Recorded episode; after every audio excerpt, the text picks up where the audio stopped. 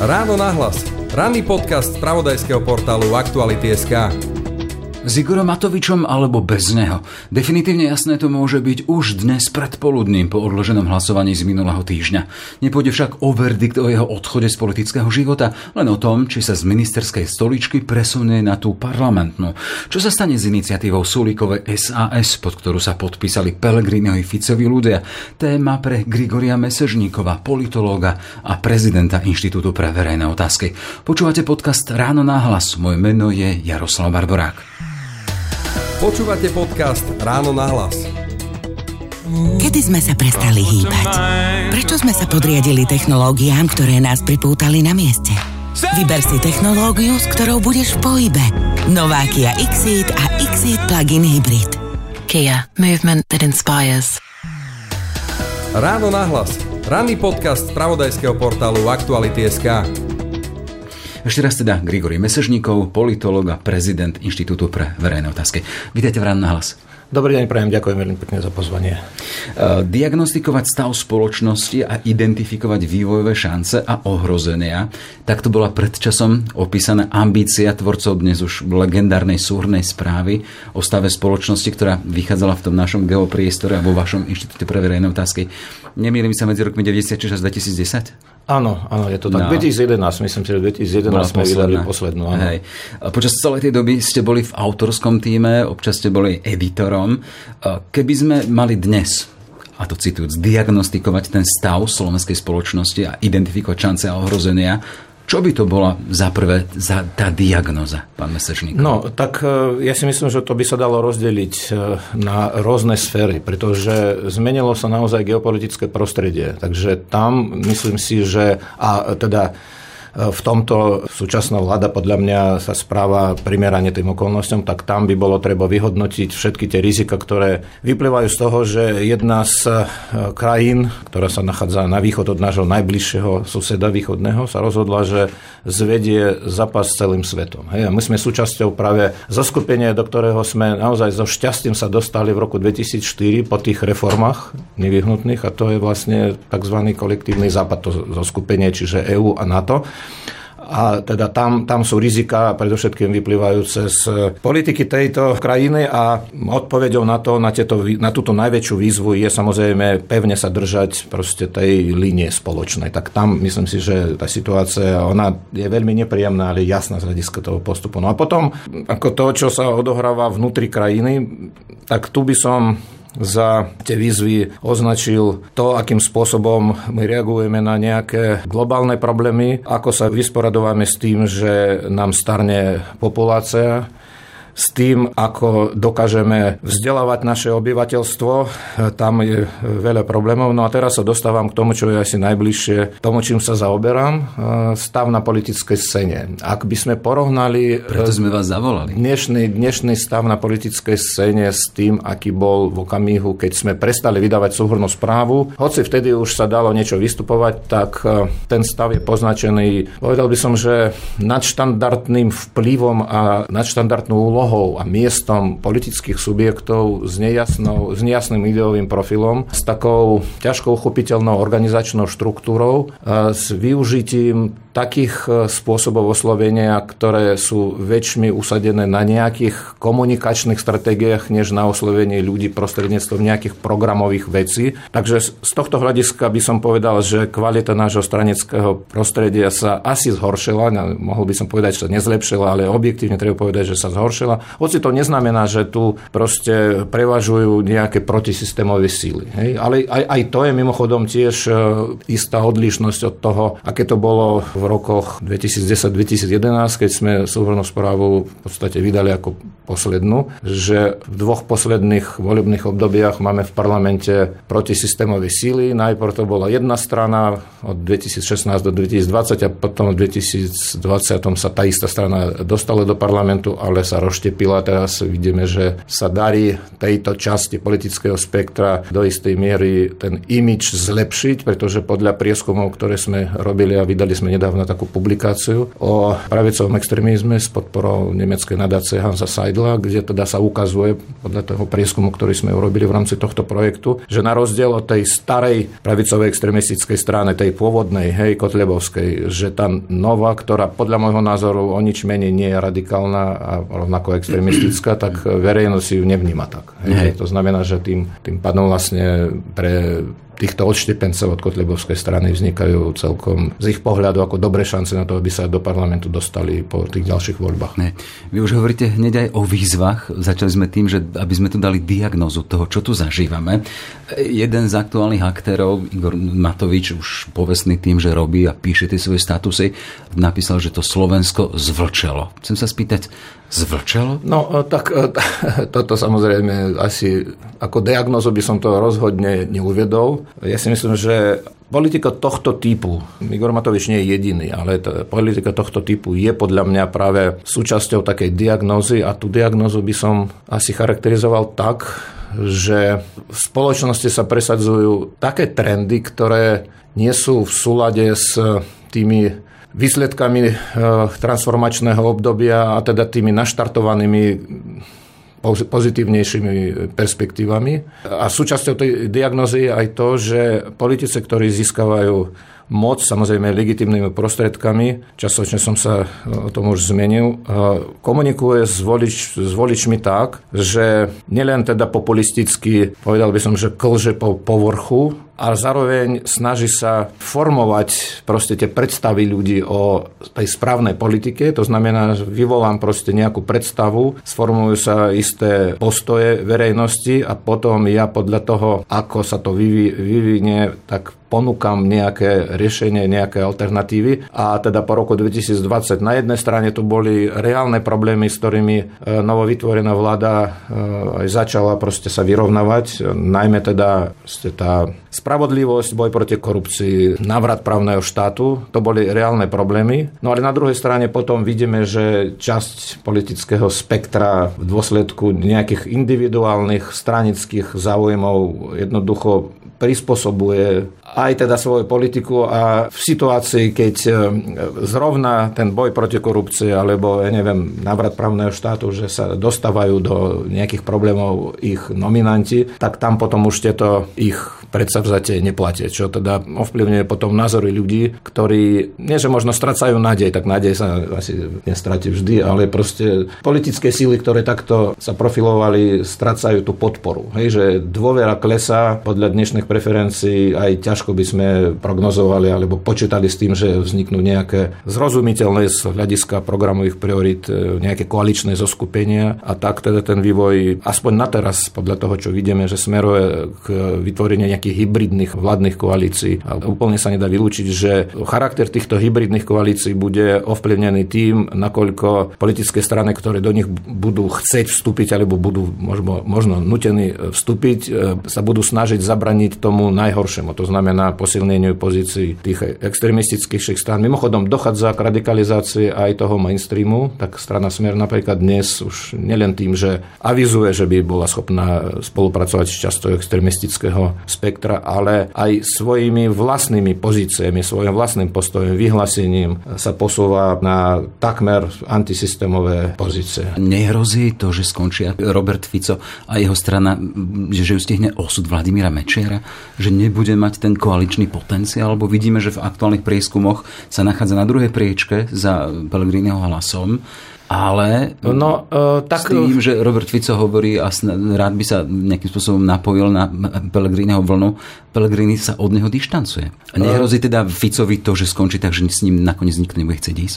No, ak máte na mysli takto, uh, ak máte na mysli to, že Vladimír Mečiar stratil koaličný potenciál, hoci teda práve asi celkom symptomatická vec, že mu aspoň na istý čas vrátil ten koaličný potenciál zrovna Robert Fico, strana Smer, ktorá ho zobrala do vlády spolu s SNS. No z tohto pohľadu, áno, z tohto pohľadu e, je to celkom možné, hoci tam sa otvára koaličný potenciál práve na tej ešte extrémnejšej časti spektra. Hej, že demokratické strany by s ním neradi išli do koalície, vratanie teda hlasu, ale hlas je osobitná téma, môžeme to rozobrať podrobnejšie, ale zatiaľ to nevyzerá na to, že by skončil ako mečiar, že by tá strana stratila podporu. Zatiaľ tá strana má silnú podporu a teda odvolám sa na Martina Slosiarika, nášho výborného sociológa, ktorý tvrdí, že hoci momentálne e, hlas predbeha v tých prieskumoch smer, hoci teda smer sa približuje, ale že v tých voľbách to môže dopadnúť tak, že Smeru sa podarí čas svojich e, voličov stratených v prospech hlasu vrátiť. No pretože pre hlas sú to stále ešte sympatizanti, to nie sú ešte voliči a teda Smer má svoje pomerne silné voličské jadro, takže je to možnosť, že napokon ten Smer možno za istých okolností proste, že sa mu podarí lepší výsledok než hlasu, ale to samozrejme nič neznamená na tom, že tá, proste ten koaličný potenciál sa zmení. Ja si myslím, že hlas sa chce odlišiť odlišiť od, momentálne od toho smeru, pretože počíta s tým, že na minimálnej časť demokratického spektra, to znamená buď časť terajšej vládnej koalície alebo strany demokratického zamerania, ktoré sa nedostali v posledných voľbách do parlamentu a sú momentálne mimo Národnej rady, čiže Progresívne Slovensko a KDH, že aspoň časť z nich proste ho zoberie takový na milosť. To znamená, že poskytne mu možnosť teda hlasu participovať na nejakom koaličnom zoskupení. Ja si myslím, že sú aj iné alternatívy, proste demokratické síly a znovu, že musia sa naplniť určite určité, určité podmienky, by som povedal, zatiaľ zo strany tých, tej vládnej koalície nevyzerá, že by k tomu dochádzalo, ale ešte stále nás čakajú mesiace a mesiace pred tými voľbami. Tak môže vzniknúť aj taká koalícia, ktorú tu nikto nečaká, ktorá bude viac menej pokračovaním, proste nadviaže na tú vládnu koalíciu, ktorá je tu momentálne minimálne v tej jej podobe, ako fungovala na začiatku. Hej, že teraz tá koalícia už je iná, proste jedna strana už takmer ako preferenčne zmizla, v tej koalícii vystúpila SAS, čiže dnes je to typologicky naozaj iná vládna koalícia, ale stále tu prežíva niečo z tých predsavzatí, ktoré proste tieto strany deklarovali na začiatku volebného obdobia. A tieto ako výzvy pretrvávajú. Došlo v niektorých oblastiach, v niektorých bodoch k zlepšeniu a k naplneniu vládneho programu, ale veľký priestor zostal v podstate z tohto pohľadu ešte nevyplnený. Jasné, ale keď hovoríme o tej diagnostike, sme len hodiny pred tým, ako má zastať parlament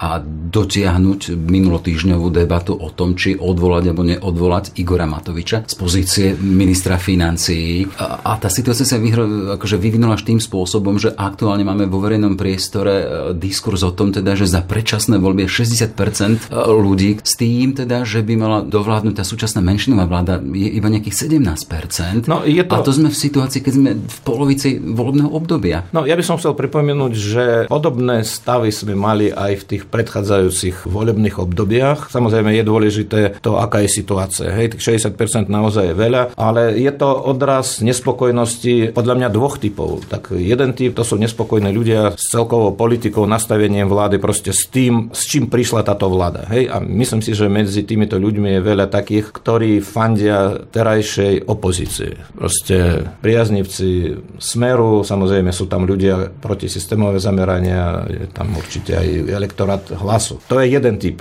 A druhý typ, myslím si, že ľudia, ktorí v podstate držali palce tejto, tejto vládnej zostave, ktorí e, rámcovo tú vládnu politiku aspoň v tých oblastiach, kvôli ktorým vlastne táto vládna koalícia vznikla, podporu podporujú, ale nesúhlasia s tým, ako proste sa vyvinuli vzťahy medzi stranami vládnej koalície, najmä medzi Oľano a SAS. Teraz SAS vystúpila z, proste, z, z vládnej koalície, hej, Určite aj jej voliči to nejakým spôsobom proste reflektujú. Možno, že by mali záujem o to, aby táto strana sa, teda určite by mali záujem, aby tá strana sa znovu dostala do vlády. To znamená, spájajú nejaké nádeje na takýto vývoj e, s predčasnými voľbami. Čiže tá motivácia môže, môže byť odlišná, ale je to, je to rozhodne silný signál. No ale my vieme, že v parlamentnej demokracii názory verejnosti sú dôležité, ale, ale najmä z hľadiska nejakej efektivity mocenskej formovania tých inštitúcií, tak tak e, absolútne kľúčové sú voľby. Hej, že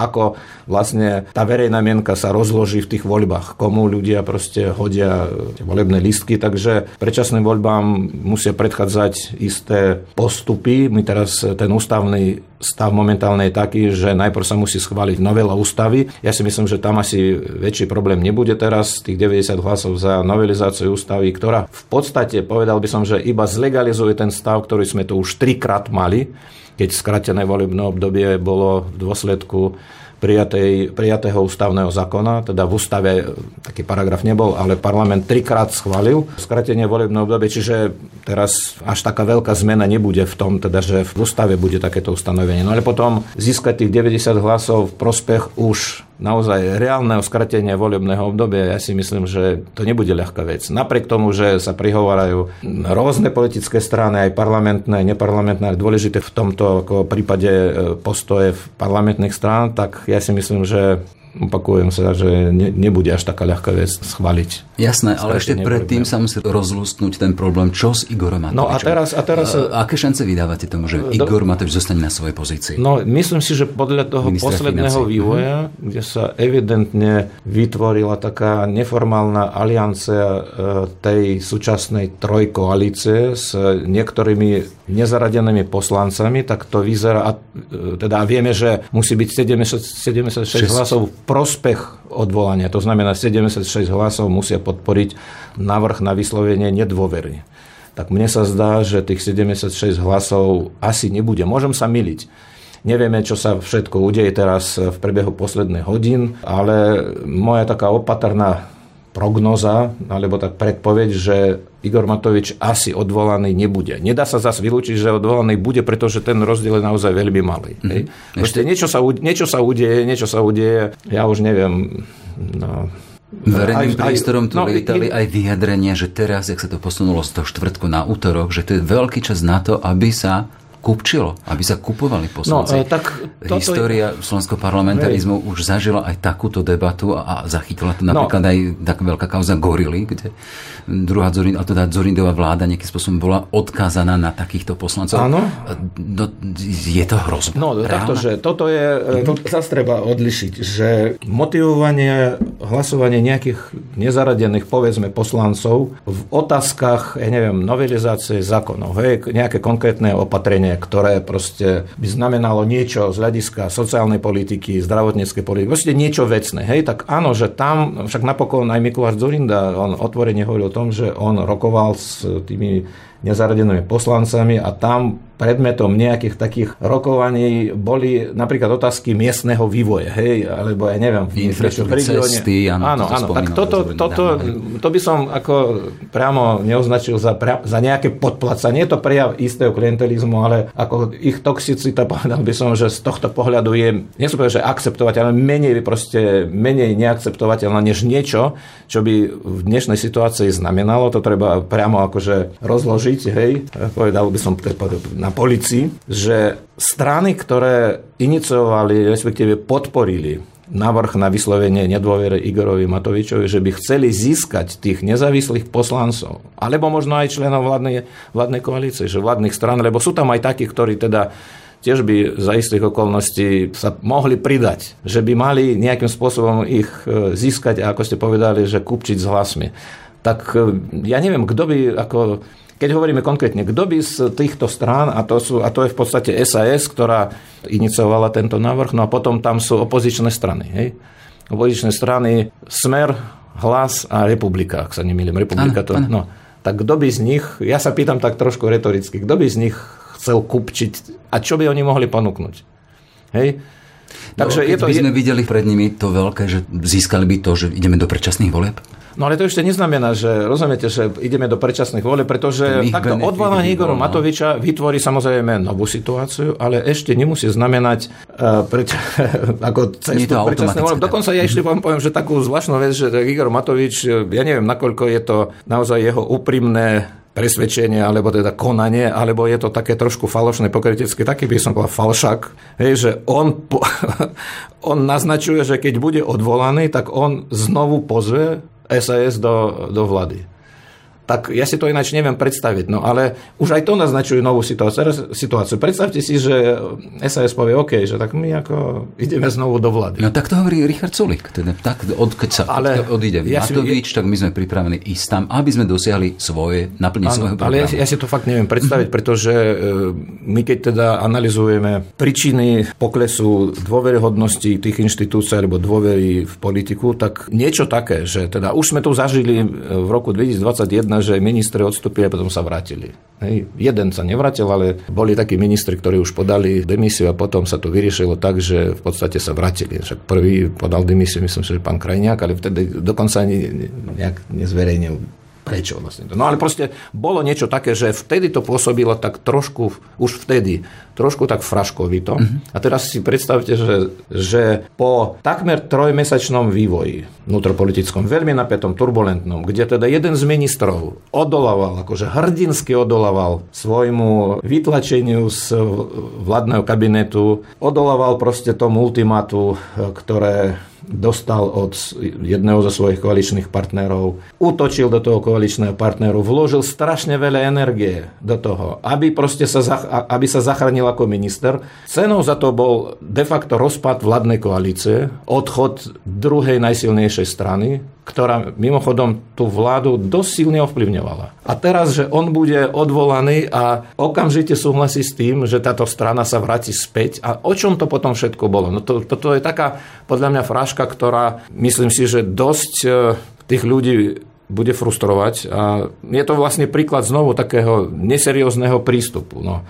Tak ja preto si myslím, že skôr Igor Matovič počíta s tým, že on asi nebude odvolaný, takže tento jeho scenár sa nenaplní. No ale to, že on je problematická postava. Myslím si, že väčšine z tých nejakých osobnostných dôvodov, e, jasne, že sú aj nejaké programov politické, on je minister financí. Proste to, čo sa hovorí o tej veľmi nepríjemnej komunikácii členov vlády s ním ako s šéfom rezortu financí, že to poznáme, ale asi väčším problémom proste je jeho nastavenie na to, akým spôsobom sa má riadiť či už rezort, alebo proste akým spôsobom sa má prebiehať koaličná spolupráca a tak ďalej.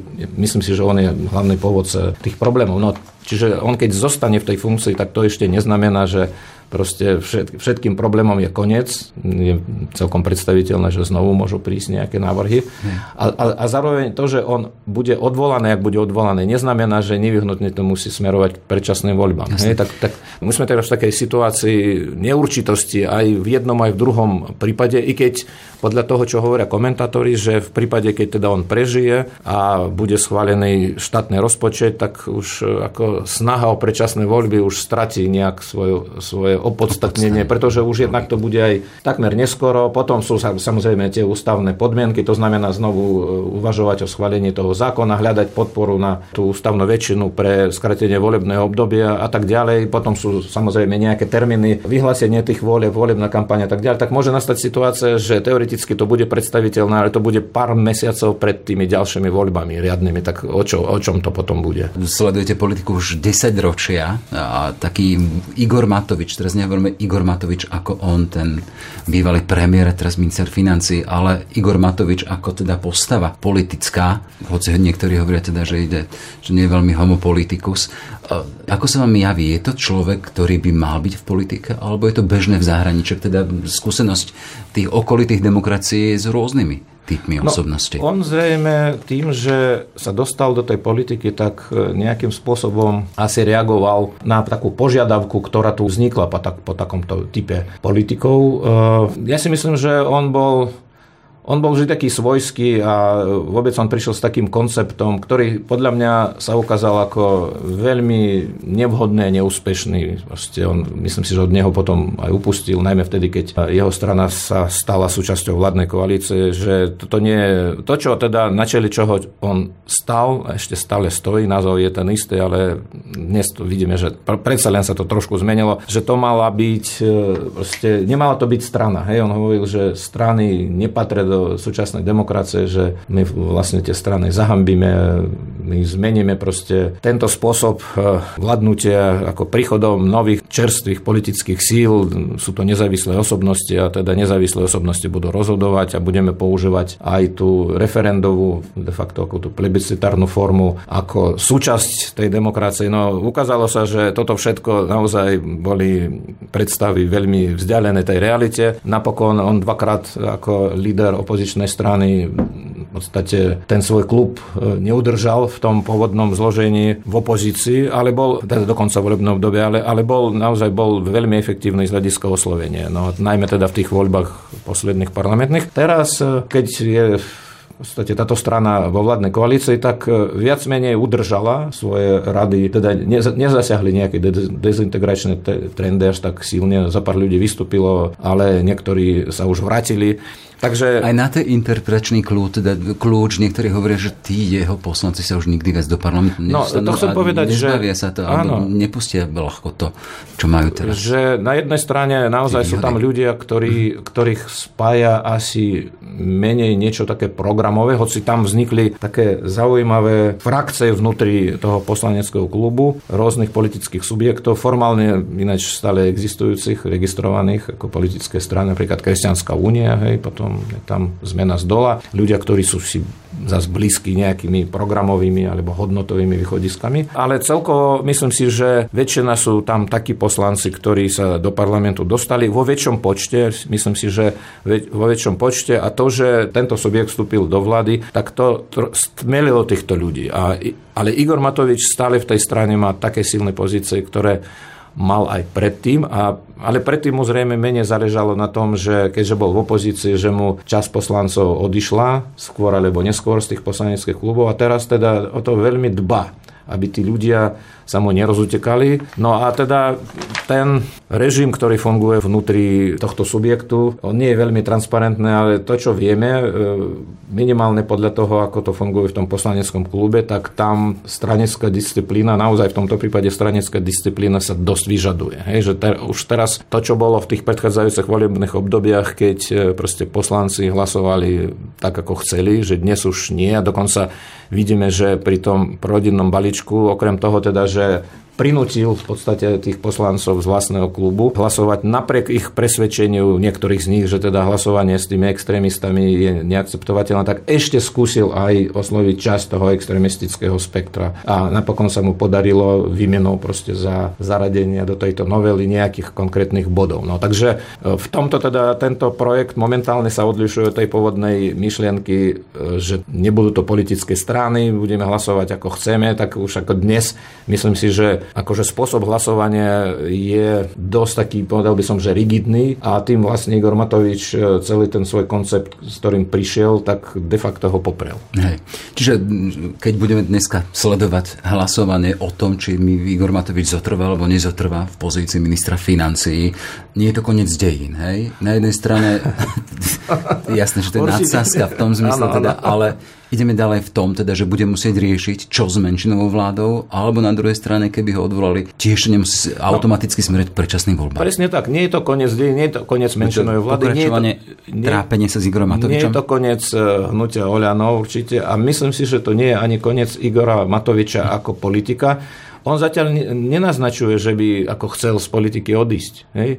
On pripúšťa, že on sa vráti do parlamentu a dokonca ešte ako líder koaličnej strany naznačuje, že by nemal nič proti tomu, aby jeho najväčší rival, teda aj politický, aj, aj osobný, Richard Sulík a teda strana SAS, sa vrátili do, do vlády dokonca. Tak ešte môžeme byť svetkami proste zaujímavého vývoja, ale ja tomu veľkú šancu nedávam, pretože tu vzniká potom problém, však už dnes, e, teda e, e, momentálne už sú vo vláde ľudia, ľudia, ktorí nastúpili po odchode SAS, po pár dňoch alebo po pár týždňoch e, ako tá strana, ktorá sa vráti, však e, zmyslom koaličnej spolupráce je spoločný podiel na moci, hej? spolovladnutie nie teda iba formálna príslušnosť vládnej koalícii a hlasovanie za nejaké návrhy v parlamente, ale zároveň priamo ako účasť na exekutíve napríklad v ministerských pozíciách. A teraz čo urobiť s tými, kto teda prišiel po tých, ktorí odišli? Tak ja si to fakt neviem predstaviť. Hej. Tak budeme to spolu sledovať aj s vami. Toľko teda Grigory Mesežníkov, prezident Inštitútu pre verejné otázky a politolog. Všetko dobré, nech sa darí. Ďakujem pekne ešte raz, bolo mi potešením. Ďakujeme.